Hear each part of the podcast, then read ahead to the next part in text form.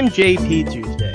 And I'm Kiki Cannon. As lifelong Disney fans, the work of countless talented Disney creatives have shaped our lives. Now, as the Disney catalog expands, we're taking a journey through film and television to discover if that spark that shaped us as children lives on in adulthood. Does your favorite Disney media still cast that same spell? Join us as we find out. We are Rewatching, the, Magic. Zetus Lapetus, Kiki! Greetings, Major Tuesday. Ah, uh, yes, we are go- talking about Zenon, Girl of the 21st Century. But before we get to that, we do have a little bit of news we want to get through. Uh, apologies, uh, I completely forgot about the Hawkeye trailer until after we finished recording last week. We we we, we totally uh, blanked on on talking about that. Uh, I want Rogers the musical. Uh, some people are already trying to guess what the songs are in Rogers the Musical. The favorite one that I've seen is somebody suggested a song called I'll Be Your Shield, which is the big love duet between Steve and Peggy. People have already writing songs. I've heard one called uh, We Have a Dance, one's called I Can um there should be one called I Can Do This All Day. Uh, one is like Till the End of the Line and stuff like that. Yeah. I, I, want Rogers the musical. I wanted a Disney California Adventure. There's a big building that had Frozen the musical in it. It's not there anymore. It's right by Avengers Campus. Put it in there. Yeah, I I would be down for it. It would be much better than Spider-Man Turn Off the Dark. As long as nobody gets injured, I, think it would be better than Spider-Man Turn Off the Dark. Yeah, so again, apologies for not talking about Hawkeye last week, but we do have another Marvel trailer Marvel's Hit Monkey coming to Hulu in November. Uh, we've kind of talked about this before how uh, there was plans with Hulu to do a lot of Marvel properties. Uh, we got the Helstrom one that got made. We had MODOK that came out earlier this year, Hit Monkey, and then there's the ones that unfortunately got canceled, like uh, the Howard the Duck series and the uh, Ghost Rider series. Both of them, I I'm really angry that we're never going to get because I really wanted to see what they could do with those two characters. Yeah, I, I was I was really looking forward to most of those actually. Yeah, but Hit Monkey, it's a monkey and he's an assassin. That's really all I need to know. and that's really all the trailer gives us. Um, there's a couple of uh, quips from the character that Jason Sudeikis voices, and the monkey kills people, and that's all we get. It's a very short trailer. Yeah, the story of Hit Monkey is there's an assassin. He's injured. He goes to this uh, area where there's a lot of snow monkeys. The snow monkeys allow him to stay, and which brings in all of the other assassins that are trying to kill him. So the only surviving monkey is Hit Monkey, and he goes for revenge. That is at least the comic book origin of Hit Monkey. I don't know how much of it they're going to keep for the series, considering that it looks like the ghost of the original assassin is going to be staying with Hit Monkey for a while. Not gonna lie, I consider myself a Marvel fan. I have no idea what Hit Monkey is. He's one of those obscure characters. He's really good friends with Deadpool in the comics. Makes me that, wonder if that seems like a very Deadpool thing. Like I want Hit Monkey in Deadpool three. that that seems like that seems like a one-off joke from Deadpool that somebody went too far with. Like but, Dead like Deadpool is just standing there and then he's like, "Oh, Hit Monkey. It, it's it's a monkey that assassinates people. Yeah, he's my buddy." And then somebody just went, "I want to write like a 20 issue series about that." uh, the gritty backstory of this one-off joke. yeah, and then somebody's like, "No, no, no, that was that was just like a, a three-panel joke we put in like one issue of Deadpool." Like, no, that has to be a series. I, I have no idea where Hit Monkey comes from, and there's probably going to be somebody that's saying, "Well, actually, like, no, don't. Just give me my, give me my." Like I said, all I need to know is that he's a monkey and he's an assassin. That's enough for me. Can't wait till November to see this show. Yeah, it looks fun, but you know, just it's a it's a very sparse trailer so far. Uh, yeah. The so, other trailer we got though, Muppets Haunted Mansion, which we have been talking about a lot because we're we're Muppets people. Note, we're actually recording this episode on Jim Henson's birthday. It's a good good day to talk about it. This trailer is absolute fire. This is such a good trailer. Not only you know Muppet references, but references to the Haunted Mansion itself. Welcome, foolish Muppets. Madame Pigota. Madame Pigota is now my life. I am 100% here for Madame Pigota. And uh, Hatbox Fozzie. Yes, that was that's also excellent. Um looks like the story is going to be Gonzo and Pepe have to stay in the mansion. If they don't, they become part of the the mansion. Hey, hey there's room for one more haunt, not two. the interesting thing is is that uh, they have revealed that the address of the mansion is also Jim Henson's birthday. 924. Yeah, they re- they revealed that today uh as a as a thing in case you missed that. Uh but it it looks really adorable. I like the things like the electric mayhem floating around Madame Pigota's crystal ball and annoying her with the music. you know, things like that. Fozzie's joke about usually I'm the only one dying up here was a really good joke. Uh, I can't wait to see the this special. Was October first they said, so it's like a week away. Yeah, I um um I want it now. Even if that trailer was the only thing we ever got out of this, I'd be okay with it. Yeah. It was just this really really cute um I hope the full thing has a good pacing. As long as it's got a good pacing, I think it'll it'll hold up as a concept.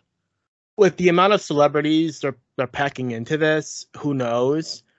And there has been some people complaining, oh, they're putting too many celebrities in these Muppet movies, and why can't let the Muppets do their own thing? And like, we talked about the Muppet movie last year, and like every other scene featured a popular celebrity in it. Yeah, I mean, we we talked about this a a lot when we talked about that about Jim wanting the Muppets to and and that you know Disney's Muppets are not Jim's Muppets. Let's let's just point that out. The the Muppets brand was always kind of a celebrity brand. The I Muppet mean, show itself was every week here's a special celebrity guest. Yeah, and all of the Muppet movies were constantly cameos with celebrities and you know th- I mean that's that's what Jim wanted with it. So while the Disney Muppets are not Jim's Muppets, that it's not out of character even for Jim's Muppets. So, you know, eh, let's let's maybe lay off of that a bit. Yeah. I so, think it's just an excuse, any excuse to hate on Disney for anything. There are many reasons to hate on Disney. A bunch of yeah. celebrity cameos in a Muppet movie isn't one of them. Yeah. I mean, we'll we'll hate on Disney when appropriate, but you know, that's that ain't it. Speaking of hating on Disney when appropriate, we, we yeah, do have breaking, a, a breaking, breaking news. news. Yeah, this news came out like a few hours ago as we are recording this, so it's still a developing story. All right, so uh, there's a new lawsuit in the works. Um, this one has to do with Marvel. The estate of Steve Ditko has filed a lawsuit against uh, Disney and Marvel to do what is called copyright termination. This all gets a, a bit kind of weird and technical. There is a, a provision in copyright law that authors or their heirs can reclaim rights that were originally granted to publishers after a certain statutory time. This would mean that Mar- uh, Marvel would have to return partial rights to Ditko's heirs for some of the characters, um, including uh, Spider Man, Uh, Doctor Strange is one Doctor of them. Heard. Strange, Iron Man, I think. Uh, And considering we're a- A, a lot of the Avengers characters. And like considering we're getting a big movie that features both Spider-Man and Doctor Strange, Yeah. hell timing. Well, but the rights wouldn't revert, I think, until sometime in 2023. So we're we're talking about in a couple of years. Um, and it would only be for partial um rights. There is um another termination notice that had already been filed um from a former Marvel writer uh named Larry Lieber. Also, apparently, Black Widow creator Don Rico. I believe that's his heirs. I, I don't think Don Rico is is with us still. But basically, a lot of people who had their hands in creating a lot of the Marvel characters that were featured in the movies are stepping up and saying that they kind of want their their either themselves or their grandfathers or fathers or whatever to get their due. Yeah. of. This happened before. Um, some of you may remember when uh, the uh, Siegel Shuster lawsuit went on for Spider Man. I mean, uh, for Superman, excuse me. So uh, this happened before when the Siegel Shuster uh, lawsuit went on for Superman. Uh, that lawsuit against DC was unsuccessful. Uh, but it did end up with them getting name credit after that. Yeah, every Um, Superman movie, like uh, uh, Man of Steel, Batman versus Superman, Justice League, you'll get Jerry uh, Superman created by Jerry Siegel and Joe Joe Shuster. Yeah.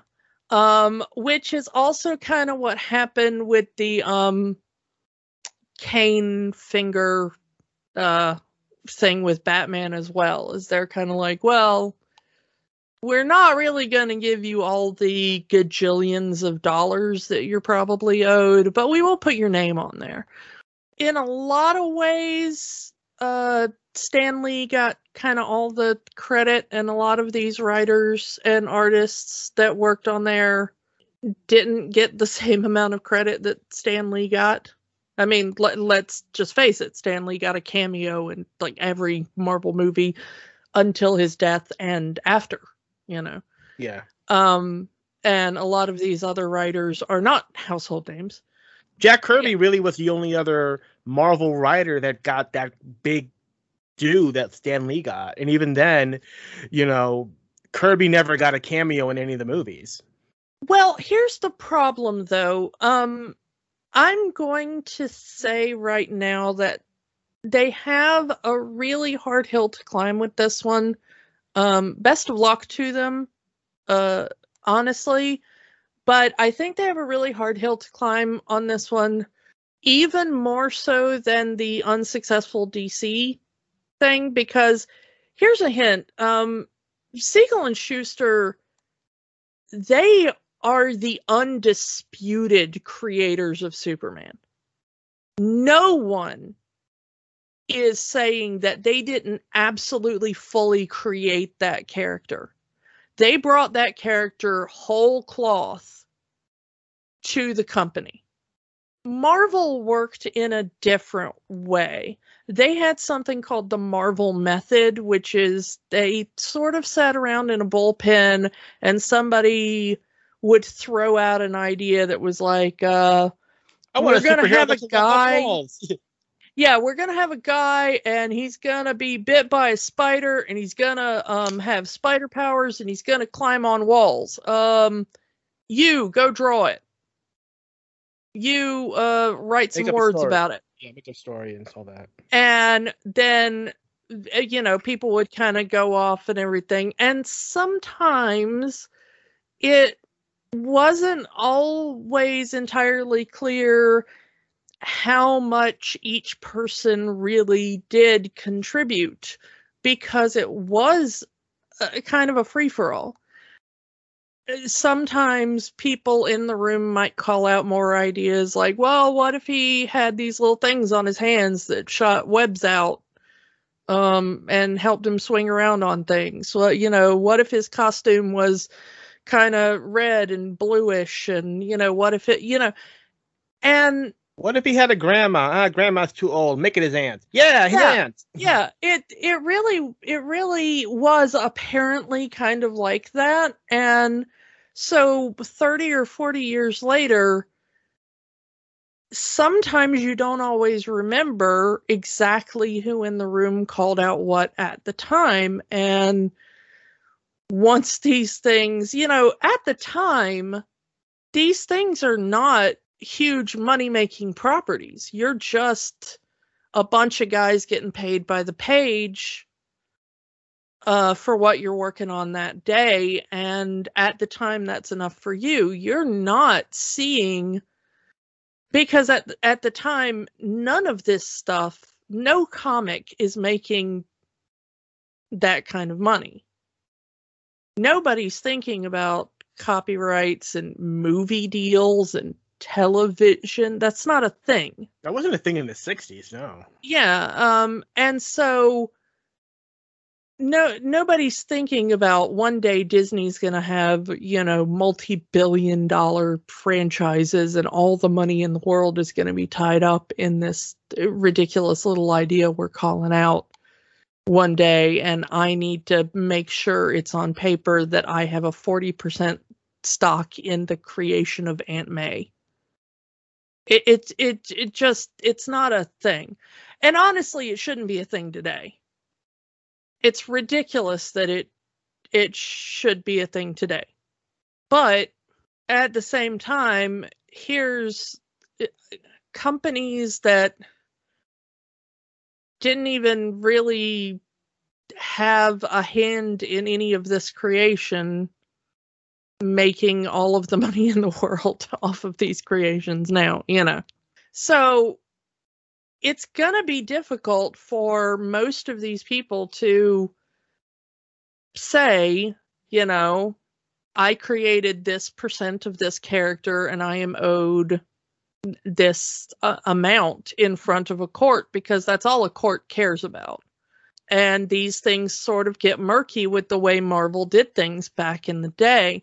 And if Siegel and Shuster couldn't do it, being able to say we each created 50% of Superman, I really hesitate to say how the heirs of someone who was in a free for all room like that are going to be able to go up against the mouse and all of the lawyers that the mouse controls, you know? Yeah, we've seen what the mouse can do in court. Yeah, I mean, best of luck to them.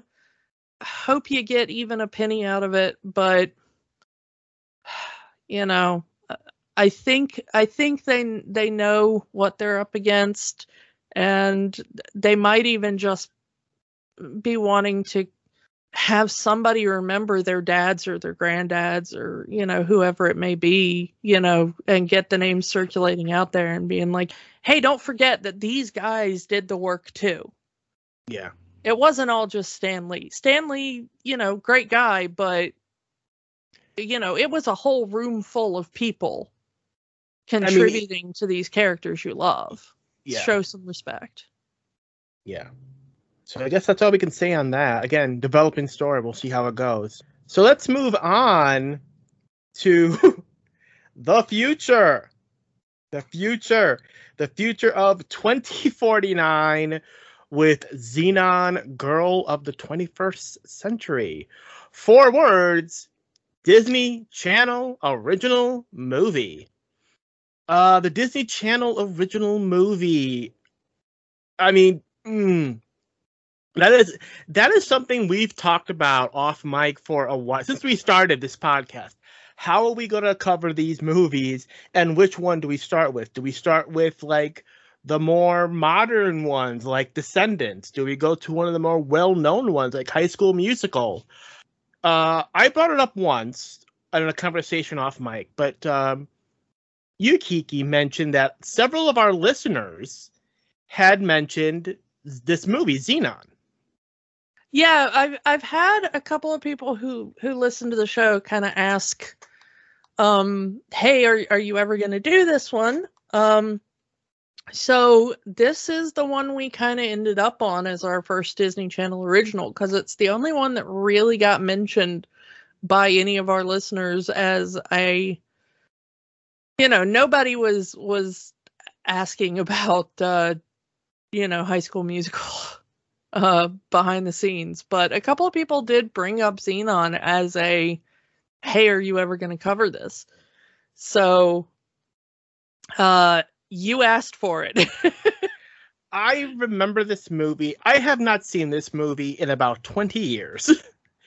I remember seeing this movie with my, at the time, five year old niece who loved this movie and could not stop watching this movie. Uh, I was not five at the time. This is 1999. We would have been, what, 17, 18 at the time? yeah this would have been right at the end of uh my final year of high school. i would i, I would have been getting ready to graduate i assume you would have been too Yeah, January 1999. So yeah, this is we were already out of the age range of the DComs, as it were. So yeah, I I think I might have had Disney Channel by this time. I think they may have added it to our cable by by this point. Um but this would not have been something that would have appealed to me had I seen the commercials for it. Uh cuz this was very obviously aimed at like you know tweens. yeah. Thirteen year olds. The main character is thirteen years old. Yeah, and um even for like a 13 year old, it really felt like it was going for like a kind of 10 to 12 age range. Like I said, my niece was five and in love with this movie. Yeah, I I, I might I might even be be uh, kind of uh kind. I you know, I'm I don't want to feel like I'm knocking this this movie too much because I was trying to think of like, well, what was I into at the time? And the answer was Blues Clues. I was into Blues Clues at the time, so like I can't really. I'm not trying to front that I was too cool for this movie. Okay. I mean, you were one of the people that got really emotional when when Steve put that message out a few weeks ago. I yeah, this we are we are a few a few weeks after the Stevening, um, uh, uh, which approximately every single person on the planet sent me that video within about a two hour period. um, the um, uh, and, and and yes, I I I cried so so hard, yeah. Um, but the this is such a such a 90s film like it, i mean this is the very end of the 90s right here but it is such a 90s film This was right at the end of what I would call, we've mentioned it, the kid power era of films. oh yeah it is such a kid power film And that's most, if not all, of the Disney Channel original movies. The, you know, here's this kid. This kid is smart. The adults just don't understand, and they don't listen to the kid. But the kid is knows something. The kid's right. And in the end, oh, the kid saves the day. yeah i i'm i'm going to talk about that more later kind of when when we get to the the resolution of the film but yeah this let let's let's kind of get into this this was apparently based on a book that came out like two or three years before they made the movie And I didn't even know it was based on a book until doing the research for this uh, mo- for this movie. yeah this the book apparently came out in 97 and it was a picture book It was a little kid's book. Definitely, I'm guessing the only diff- the only similarities between this movie and the book is there's a girl named Zenon. Or there's a girl named Zenon.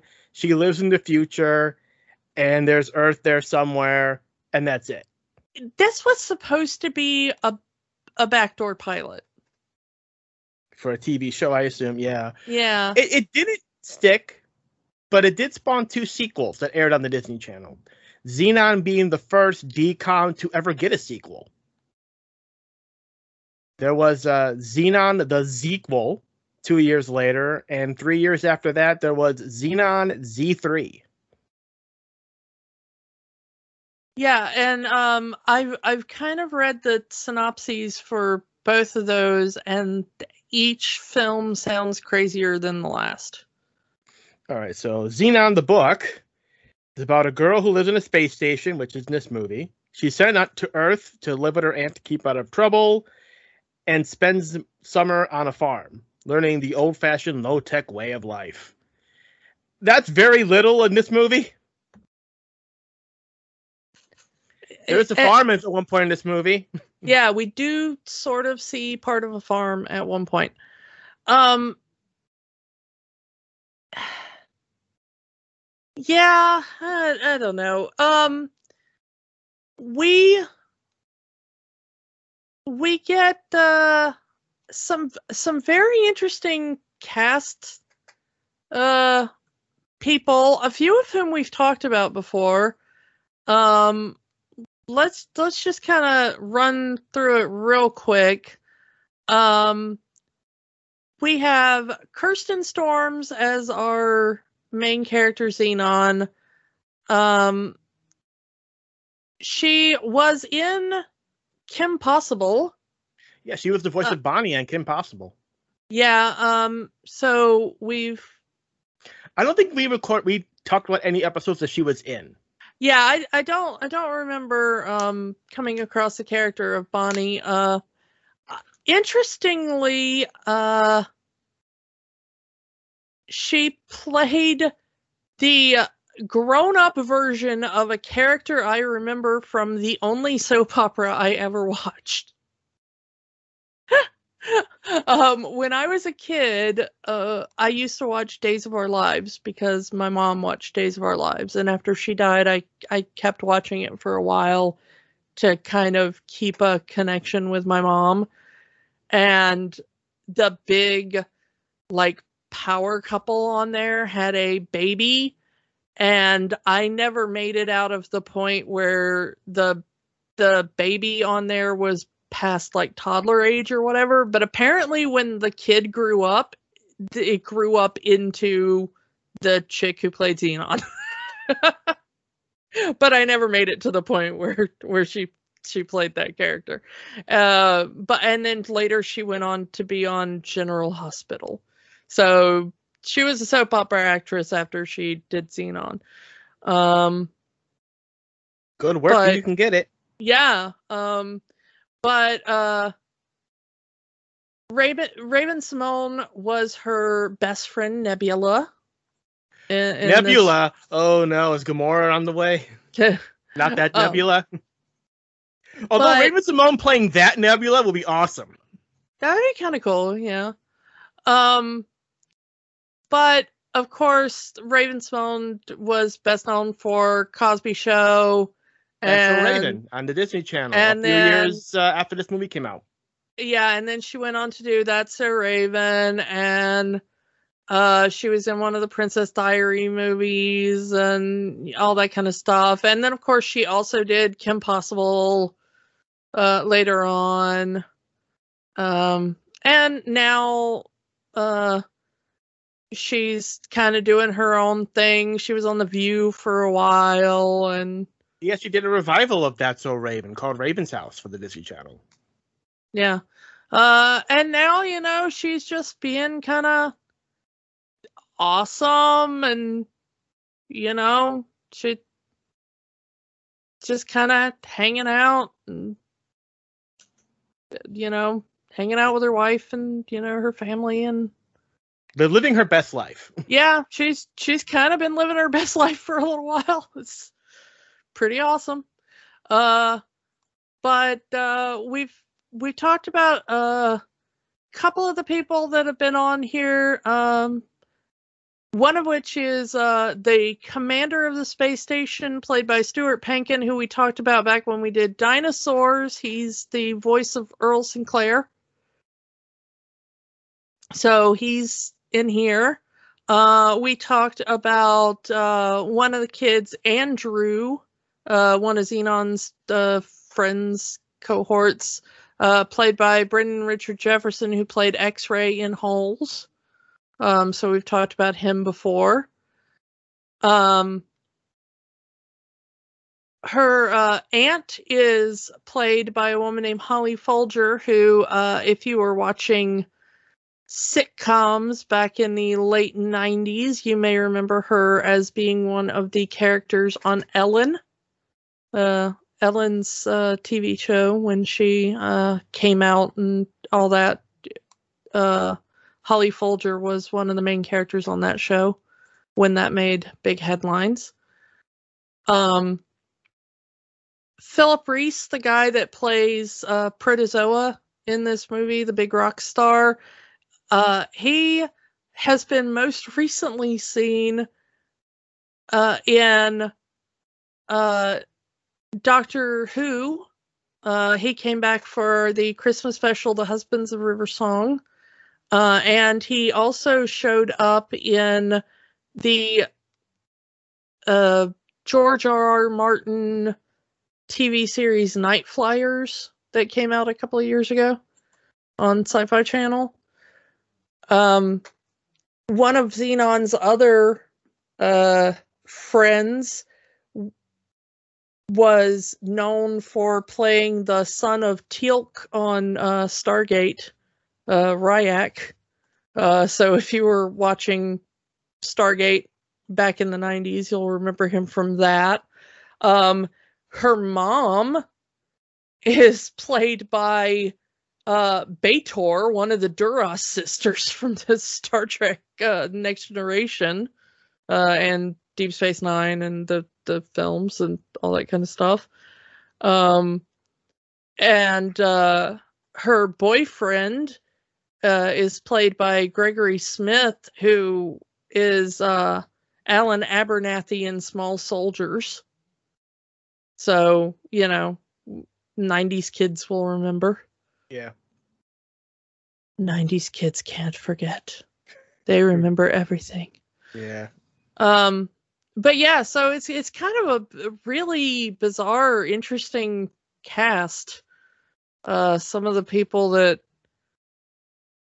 that show show up. Um the the guy that plays the the big villain in this Wyndham is one of those guys that just showed up everywhere at the time.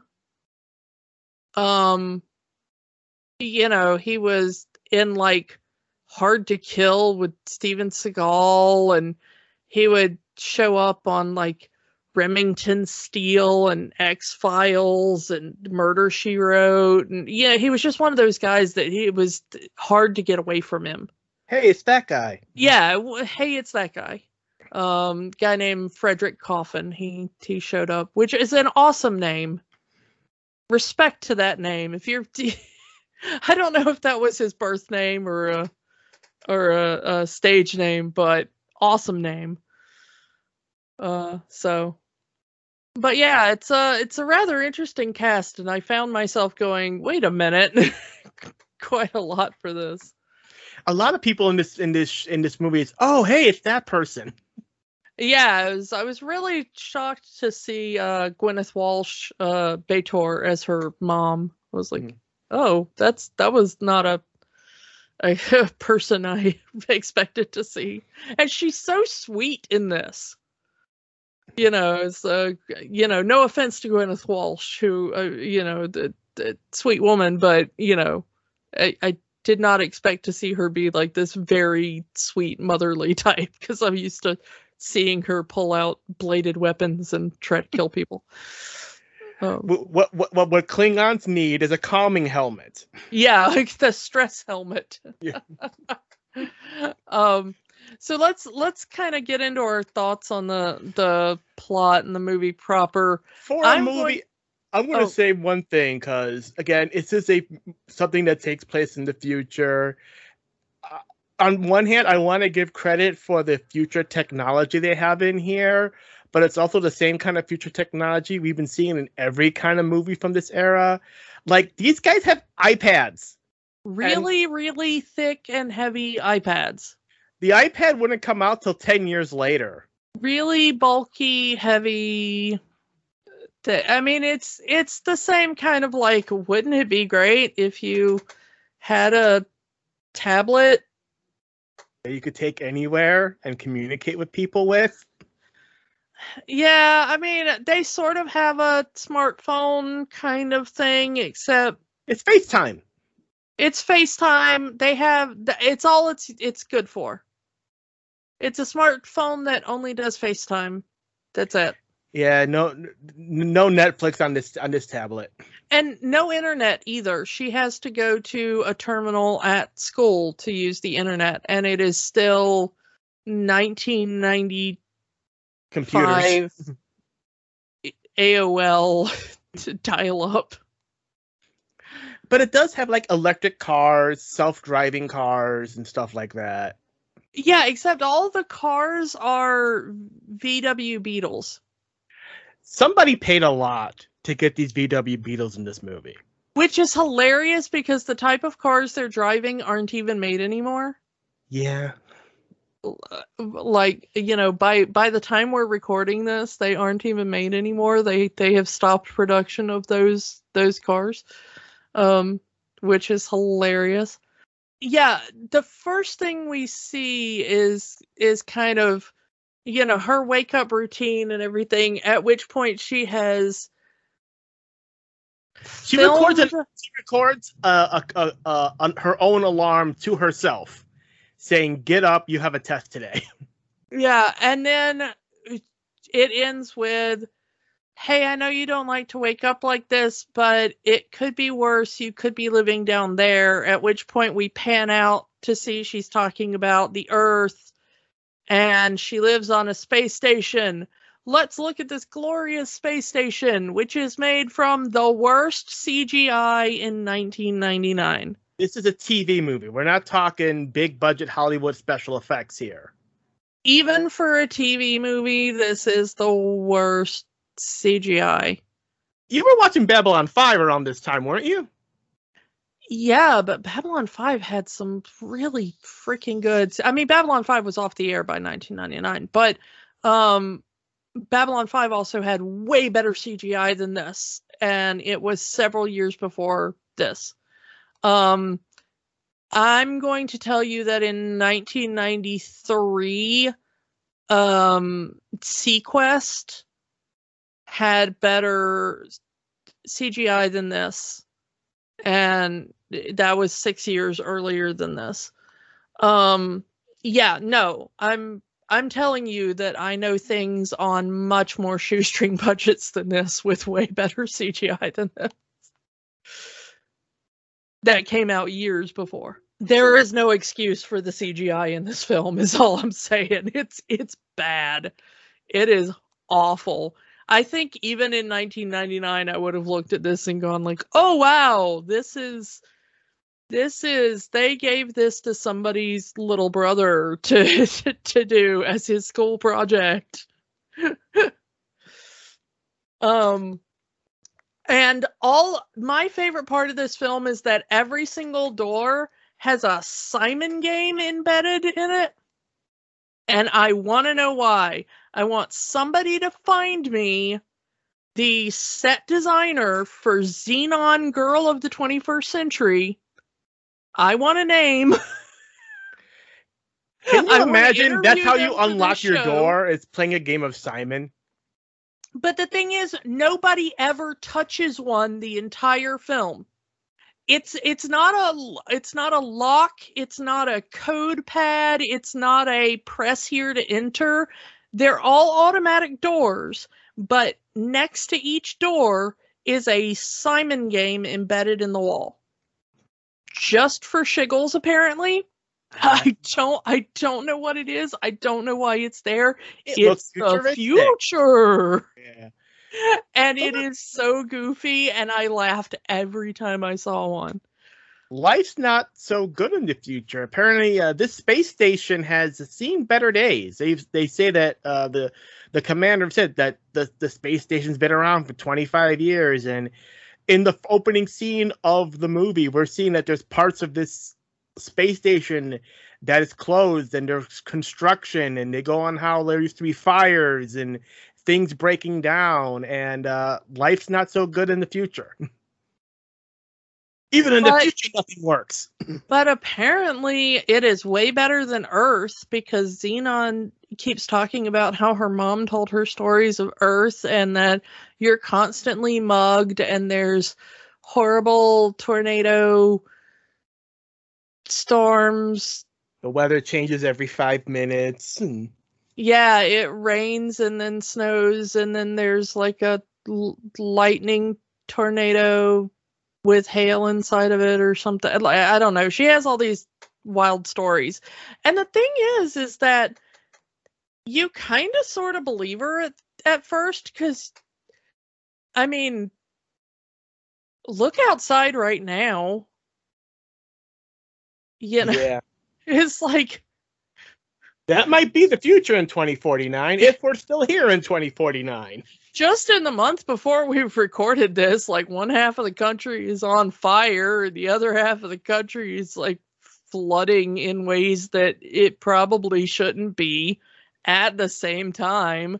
So, you know, all of these stories she's telling, I'm kind of like, yeah, that kind of sounds like where we're headed. Okay, I can buy it, you know? And so I'm like, okay, yeah, sure. I'm I'd stay there too. Um it is a bit of an annoying life because someone tried really hard to make it future slang kid time ultra major coolness nebulitudinous lunar The slang, yeah, yeah. Well, kids have slang, so they. I yay understand the idea of giving these future kids new slang words. I get it, but it gets annoying after a while. you know what? As a linguist, this kind of bothers me because I, I kind of want to go. That's sort of not how language works. I mean, it is, but it isn't. But I don't know. Maybe just call a linguist and ask them. They're like, They can't even afford these CG. You think they can afford a linguist? oh, we're dirt cheap. Like, show up and give us a bag of Cheetos. I'm sh- I'm sure that be like, here, linguist, linguist, linguist. Do you want a taco and to play with words? We'll put your name in a movie. Uh, like twelve of us will show up. It'll be fine. One Nobody I- cares about us. We'll be like, you remembered we exist. You'll let us play with the word things. Okay. One Wait, thing that food? I'll, one thing I- I do want to point in this one is that apparently there's no actual teachers on this space station, since the one teacher we see is a hologram, likely from Earth. Well, yeah, space is limited, and people care about teachers even less than they care about linguists. Trust me, I'm both. And this is not just a any old space station. This is a corporate-owned space station that is there to do research for a company. Capitalism in space. Yay. Elon Musk was right. Don't Okay. ever say that again. Uh, e- yeah. The um the thing is is that her Zenon's parents are doing medical research in space. Something about bone marrow. Um which I am very pleased to see as someone who comes from a family who could probably benefit from some bone marrow research. This is kind of interesting, and their research can only be done in an area that has a weightless environment. So it's very important that this space station keeps going uh, because her her parents and medical research in general need this space station to keep existing. But Zenon keeps getting into trouble because kid. Because kid. Um Zenon's just like you. She gets into trouble too. No, no, I didn't. You were a good I was girl. the most boring kid ever. Yeah, I'm. My getting into trouble was I didn't clean my room in time. that was that was like the worst trouble I ever got in. Um, but Oh, yeah, but the thing about it is that the one of the main plot points of this movie is that Zenon's favorite band, Microbe, and her one and only super crush lead singer, uh, what's the name of this stupid guy? protozoa. Protozoa. That is a heck of a stage name. so Microbe and their lead singer Protozoa are coming to the space station to do the do the first ever rock concert in space. And they're going to hold a contest with the kids on the space station and the winner gets to go on stage and dance with the band. But at the same time, the commander is saying, uh, yeah, the boss is coming up here to check on what we're doing, and uh, if he doesn't like what we're what he sees, he's going to shut us down. So everybody has to be on their best behavior, but also Zenon wants to scavenge from all the recycling bins, which is how the kids get the materials to make all their cool clothes and jewelry and stuff. They just Their take things swag. from the the recycling bins. Um It's not a bad thing. At least it's recyclable stuff. Yeah, and honestly, I don't know why they don't let the kids do it so long as it's not really uh necessary stuff.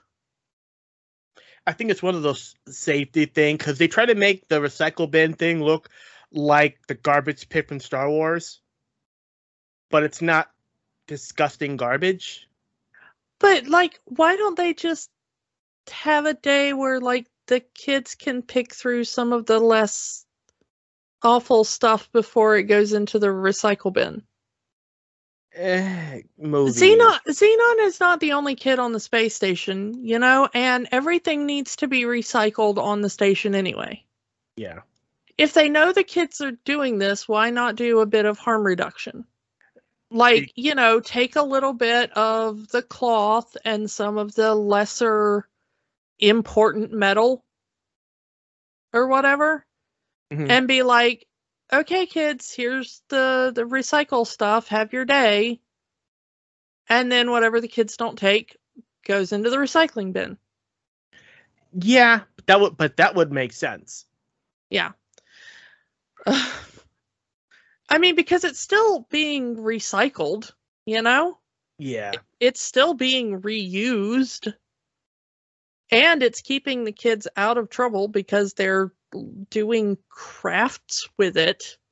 Yeah, Zenon takes all of this recycled material and makes a statue of Protozoa as her I'm their number one fan, please let me win the contest. And it looks amazing.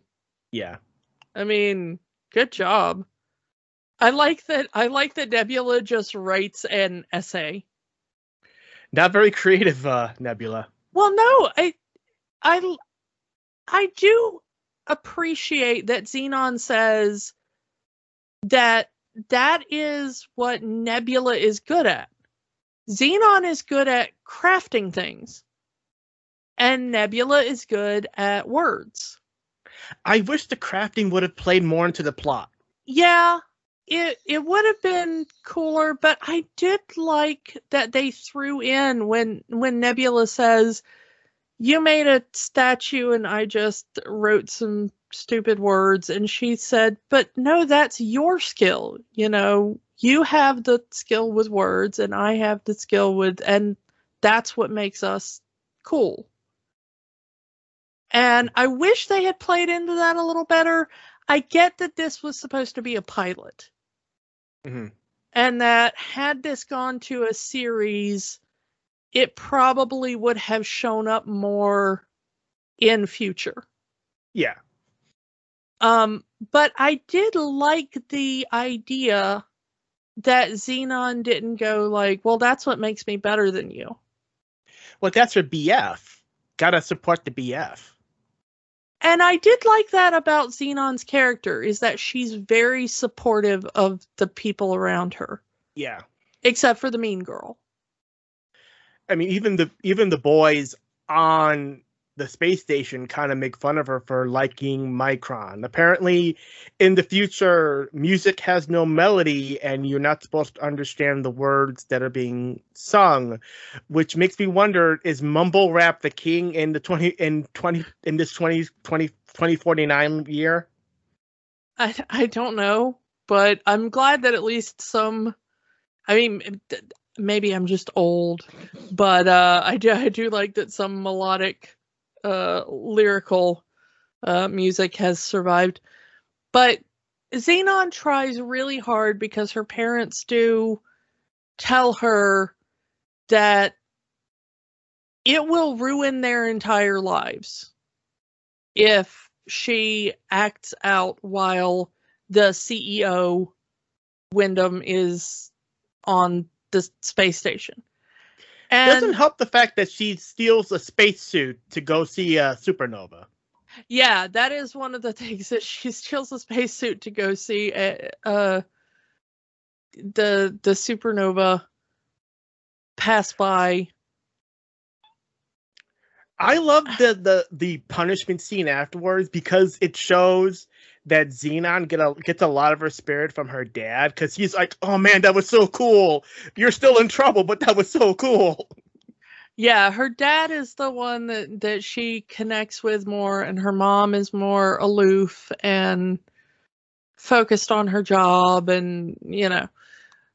Um but she does promise to be good and she does genuinely try and that's the the really tragic thing Yeah, is that she really really tries but she immediately catches on that there is something not right about the CEO which good for her. There's never anything right about a CEO he she notices that every time the CEO the CEO lies, he tends to blink very rapidly. So And- when he says, "I oh yeah, I'm a big fan of Micron," you know, or he tells to the other kids and how he's really into what they're into, trying to butter them up. But she instantly knows the minute he he talks about being a fan of Micron and their big song that she can tell that he's kind of full of crap. Yeah, he gets he gets the the the name of the band wrong. You know, it, it's it's He gets the lead singer's name right though, but not the band.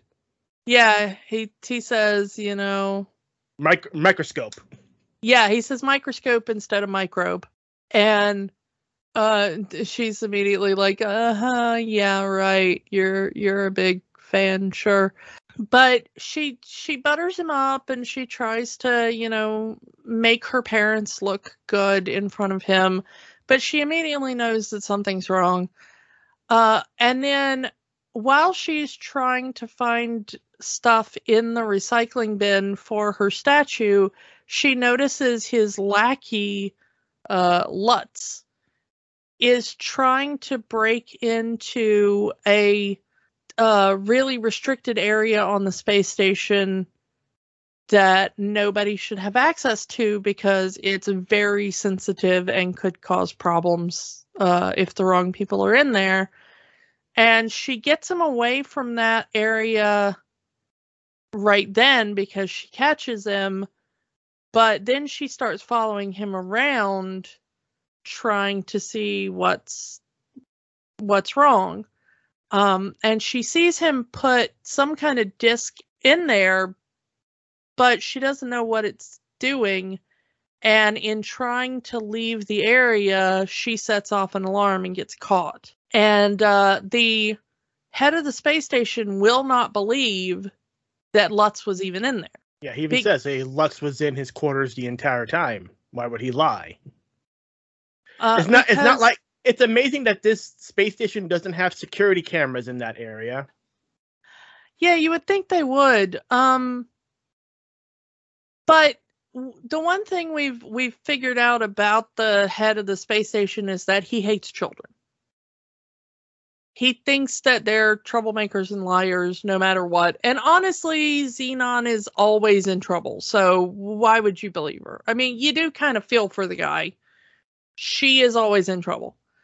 and he's trying to run he's trying to run this this space station to the best of his abilities and he's trying to keep these kids from running around causing problems which Zenon is generally the one that always does. If something goes wrong, it's Zenon's fault, and we've seen that several times by this point in the movie. why is it always you three i don't know ma'am Yeah. Um, it's the old adage like if the principal knows your name it's not good generally not. No. Um, but he, the the head of the space station leaves it up to Zenon's parents, but he says, if you don't make her punishment fit the crime, I'm going to make sure that you know you're all punished. Basically, their jobs and their lives are on the line here, um, as far as their lives on the space station. And so they decide that they have to ground her, literally ground her literally to the ground. So they send her to Earth to live with her Aunt Judy uh, for an undetermined period of time until she learns her lesson. The only problem is Zenon has been on the space station since she was five. She doesn't remember any other life. All of her friends are here.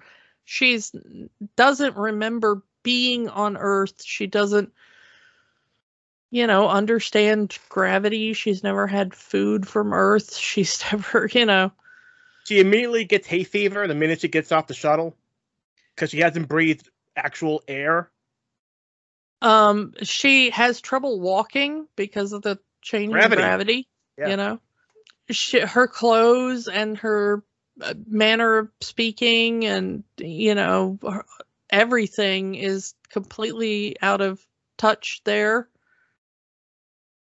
Yeah, it's because when you first see Zenon and all the kids on the space station, all right, bright pastel colors. It's something right out of Back to the Future too, with the bright pastel colors. But once you get on Earth, everyone is just reg- wearing regular clothes. Yeah, it looks like the 90s, you know, on Earth. They tried to hand wave it away, with the ants saying, "Well, we're not like New York and L.A., which have super futuristic cities. We're just gonna have our our regular old town." Which is There- a cheap way to say we didn't want to build a futuristic city. Yeah, they're they never say exactly where she is on Earth, but you get the feeling that she's been sent to a more not rural area, but a It's more Toronto. well, it's Toronto in in real life. Um, but it's it's meant to be more. Uh, it, it's actually in in Vancouver. Um, in at least for part of it. I don't know if it was it was filmed in part, but that um what's it called like the Nation Plaza or something like that. Um it's not there anymore, but they used it in like every single sci-fi show in the the late 90s. It's it's in so many things. Um and it had all the the nation flags and everything and that big glass Mhm. whatever and they just every show at the time thought it looked futuristic so it's in every single show at the time if you watched a lot of sci-fi in the late 90s so of course it's in this but uh it was in Vancouver um I don't know if they filmed the rest of it in Vancouver, but I don't see why they they wouldn't have. Um, it's meant to be like, oh, we're kind of in the backwater or whatever. Theoretically, they're probably in America, maybe since she references New York and LA. But who knows? Like they don't even really give a specific country. Um, although they do say President Chelsea Clinton. Oh yeah, I forgot about that. So I they, guess they're supposed to be in America. Because there's a thing where he mentions President Clinton. It is 99, and his and her father, former President Bill Clinton. All things considered, Chelsea Clinton wouldn't be a bad president. uh, she wouldn't be the greatest president, but we've had worse. Well, just because we've had worse doesn't m- make somebody a great president. I don't know. Um, eh. the uh, I, but but uh, compliments on the joke. The, I, the joke is funny. The interesting thing is though is that uh, they go through all this like um, she's never seen ornamental flowers before because everything on the space station has to have a purpose. Purpose, yeah. So it's either there to create oxygen or create food. So you have to have something that's either a big oxygen output plant, uh, which might be like um, an algae, maybe, or a tree, um, or it has to be really good for nutrition.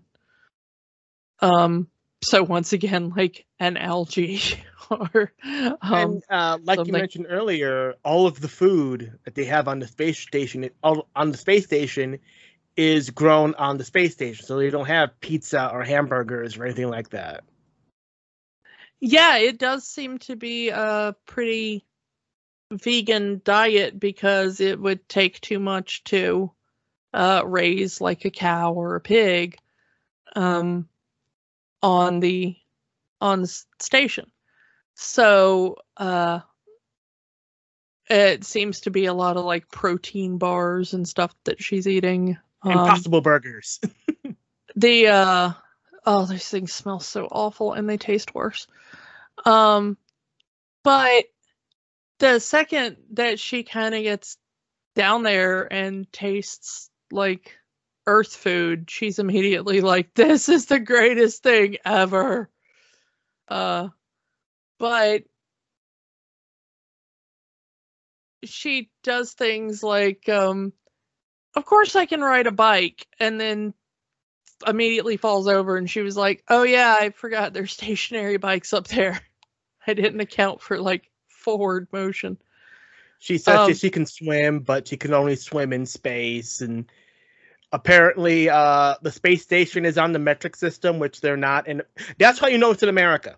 Yeah, that that was the one thing that I was like, oh yeah, they they, they really have to be in America, uh, because she sets it for Celsius instead of Fahrenheit.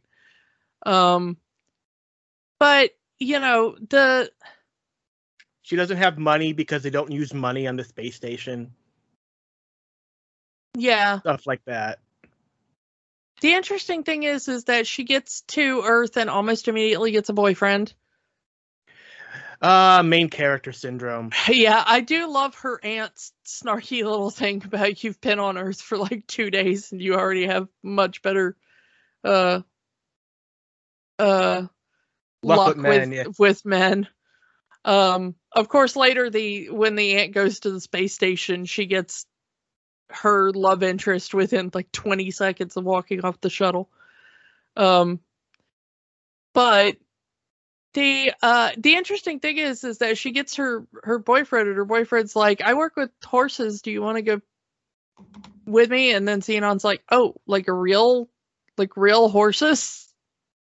And i was like ah Zenon horse girl of the future.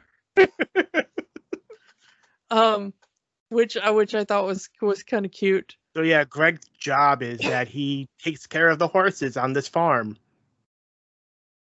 Which cool job. Yeah. Cool job, Greg. uh her middle part of the movie for me kind of dragged because it was just kind of uh, fish, Fish out, of water, but yeah. it wasn't interestingly fish out of water. Yeah, th- you can really tell this is supposed to be a pilot because each of the three acts of this movie is structured like each one is an individual episode of a TV show. But the more interesting plot is what is going on with this Wyndham character. Um, on the space station, in the kind of um, when the alarms go off, when Zenon sets off the alarms, Lutz drops the disk he was putting into the computer system. And it's found by Nebula, who just thinks, like, oh, cool recyclable thing. And she turns it into an earring for Zenon that she gives her when she's leaving the space station. And Lutz sees it when they're back on Earth and immediately starts trying to get it back from Zenon because he recognizes it as his disc. Ah, the old adage of discs will get smaller, and this disc, this CD, is about the size of a quarter. yeah, um, it's a, it's rather large. Um, But the point is that, uh, yeah, that was one of those things. I mean, Men in Black was around the same time and had that same kind of joke. Yeah. Um but Lutz begins to follow Zenon around trying to get this disc. Uh ends up tossing Aunt Judy's house trying to look for it and following Zenon on her first date with Greg, all that kind of stuff. So Zenon with the help of Greg finally realizes that this earring is what they're looking for and figures out it's a computer disk and they put it into a computer and immediately fry the computer because it's a computer virus. But they have a smart friend. You have Andrew here. They have X Ray here, who is super smart and is able to reverse engineer the virus into uh well, he calls it an undo button, but it's an antivirus. Yeah. But they quickly figure out that it's basically meant to crash the space station. It's just taking longer to do it because the systems on the space station are much more complicated and there's more of them. So Zenon calls her parents on the space station. She's like, "Hey, everybody, is everything okay? Are you experiencing glitches up there? Is anything going wrong?" And they're like, "No, honey, everything's fine." She's like, "I really need to get up there. I have this antivirus that can completely fix your computer system. I tried uploading it remotely, but it will only work if I'm physically bring it to the space station. You need to get me on a shuttle and back up to the space station right now. I can fix your systems. And they're like, there's nothing wrong with our systems. You're just trying to get back up here so you can see that concert, yeah. protozoa concert. Yeah.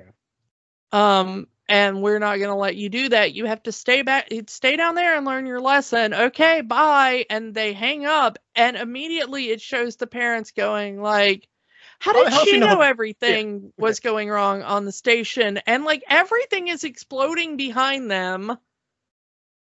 Everything is going wrong on the space station, and immediately I'm thinking, okay, your daughter on the ground where no news has gotten out about the space station has said, Hey, I know the space station is going crazy, and I have a thing that can fix it.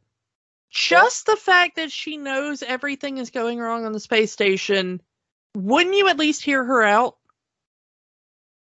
It's the product of the kid power movie where the parents never trust a kid, you know. In a in a realistic world, yes, they would at least ask the kid something.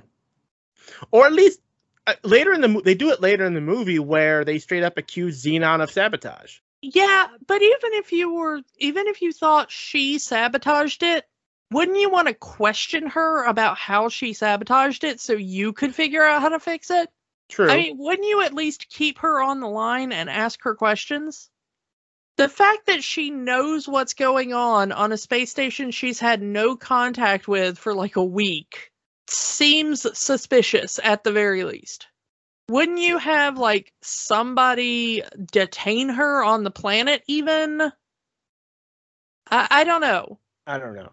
So obviously the parents are going to be no help. So she calls Nebula and saying, "Hey, I need you to look at the schedule of uh, of uh, ships that are going to deliver supplies to the space station. Tell me when the next one is leaving. I got to get one on there because uh, something's going down." Yeah, and Nebula finally confirms for her, like, oh yeah, everything's going nuts up here. Everything stuff is on fire. Uh, everything like we're losing power. Things are going cold and then hot, and you know stuff doesn't work. And Zenon's like, I know it. I, you know, I knew it. And um, everybody up there is gonna die if I don't get back up there with this uh, chip. And all of her friends race to go get to this uh, cargo ship that's leaving within the hour, and they just miss it. Don't you just hate it when you run into the bus stop and you just see the bus fly by? Oh, the worst. But luckily for her, Protozoa is at is about to leave in their shuttle, uh, his shuttle, microbe shuttle, up to the space station for the concert. So she has to get there and get on microbe shuttle to get up to the space station. Now the interesting thing is is that Wyndham is one sick, sick man. Because they discover over the course of the movie that his company is basically bankrupt at this point. And the plan is that they've uploaded this virus. It's going to slowly cause the station to break down. The station was already kind of having some problems at the beginning of the movie. It's going to look like the problems just accelerated. The space station was old, it's broken down, and it's going to um, basically fall out of the sky with all hands on board, including the most popular band on the planet, who just unfortunately happened to be there at the wrong time. It's going to be huge national news, international news, horrific story, and huge insurance payout. And then Wyndham can rebuild his company and everybody will feel bad for him. Oh, what a tragedy. Who could have seen it coming? It's really, really big arson. Uh, that's what it is. Yeah, it it really kind of is. And Zenon has discovered the the plan. Uh and she ends up going back up with Protozoa. Uh her aunt ends up getting on board the shuttle. Her aunt that is scared of any sort of Flying, travel yeah. or or anything, um, because she's trying to protect Zenon and and take care of her. Um, and in an attempt to get the disc back, Wyndham and his lackey end up on the shuttle as well, uh, all headed towards the space station as it's quickly uh, heading toward meltdown.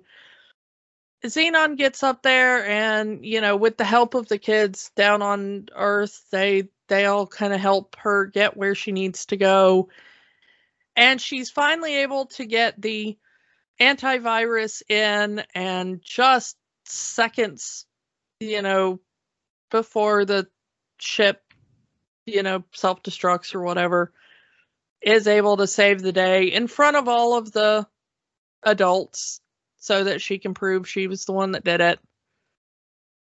And they're able to prove that Wyndham and his lackey were the ones that sabotaged it.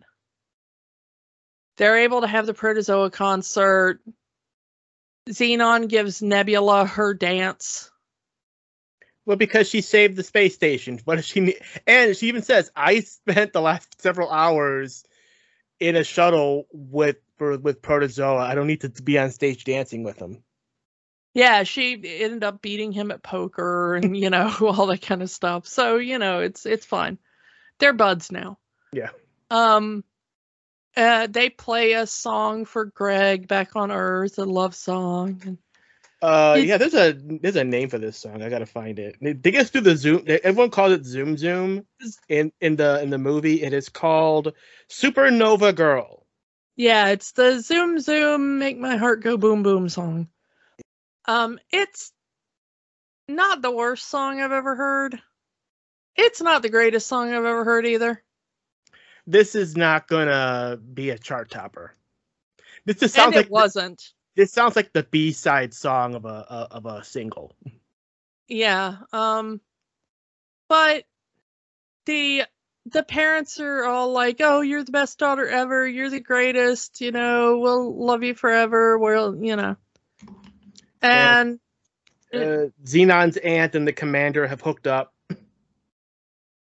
Yeah, she she comes off the shuttle and thanks to all of the uh shaking of the space station, she immediately falls into his arms and they have their little meet cute and everything, you know. But I don't know. The thing I was going to say about the the kid power aspect of this is if you were Zenon, would you ever let your parents live this down? No, like I saved your job. No, I I, saved mean, this I whole saved thing. your life. I saved your life. I saved everybody's life on this space station. And you didn't believe me. I I told you things was going down. I told you the boss was shady and you didn't believe me. Like at that point, if you're ever like doing anything, you know, you're cooking dinner and you're like, I think it needs more salt. And your dad's like, I don't think it needs more salt. And you're like, oh, yeah, remember how when I was right about the space station going to blow up and kill everybody? And you didn't believe me? Yeah, I think it needs more salt. Like, I just, I would be like the pettiest person about that for the rest of my life. But that's not very Disney. Well, yeah, I, I don't care. But uh, honestly, I think pettiness would be very Disney, but. Real Um, life Disney, yes. The persona Yeah. of Disney, no. real life Disney, maybe on screen Disney, not so much. But that that's the thing about these these kid power things is that I don't know what the sequels are like, but at that point, who who can question that kid anymore? I, I I think we should turn left here instead of turn right. Oh, really? Like you thought that there wasn't anything wrong and that there was no a- a- a virus eating your space station and going to kill everybody? Really? Is that is that how you think we should turn left? Like, uh, y- sorry, Zenon. That's what I thought. Uh, I've learned from experience Kiki is always right. And I haven't even saved a space station. I'm just saying. oh. So we asked the question Might as well. Does Zenon, girl of the 21st century, have the magic? I don't know. As a pilot, this might have been okay. There's there's some ideas here that like if it had gotten to be a TV series, they might have been able to flesh them out into interesting concepts. Mhm. But as a standalone movie, it just felt weird. I, t- I don't know. I mean, I fully ad- admit that I am not the audience for this film. Mhm. But taking it as a film, you know, the second act drags a lot. Uh, there are parts where it doesn't really hold together cohesively. It's not a bad film. And a lot of what is not great about it can be chalked up to the fact that they were trying to do this as a TV pilot. I'm going to say no, honestly. And I, I will agree with what you said. This I, I'm not the audience for this. I wasn't the audience for this when this movie came out. And this tends to fall onto the bad side of the kid power type movie. In that, you, you know, none of the adults under, uh, listen to her at all, not one. Usually, in these kind of, you would at least get one adult who at least would either understand her or at least would listen to her or something. But yeah, as a pilot for a TV series, this is definitely I understand why this was not picked up for a series. As a film, even as a TV film, doesn't exactly grab me, but I can see why it would grab a younger audience and be popular enough to do not one but two sequels. I can see why, but it's just this mm, there's a lot of good ideas in this movie. The idea of here's this kid who's only lived on a space station and has to adjust to life on Earth. That is a nice idea for a, a, a movie, a show, whatever. But it feels like this just it falls apart in the second act. It just falls apart in the second act, and they try to save it, and mm, this doesn't work for me. Yeah, I'm I'm also going to say no magic, but I can understand why if you have like warm nostalgic fuzzies for this, I get it. Yeah, if you were the right age for this movie, I can see why you really like this.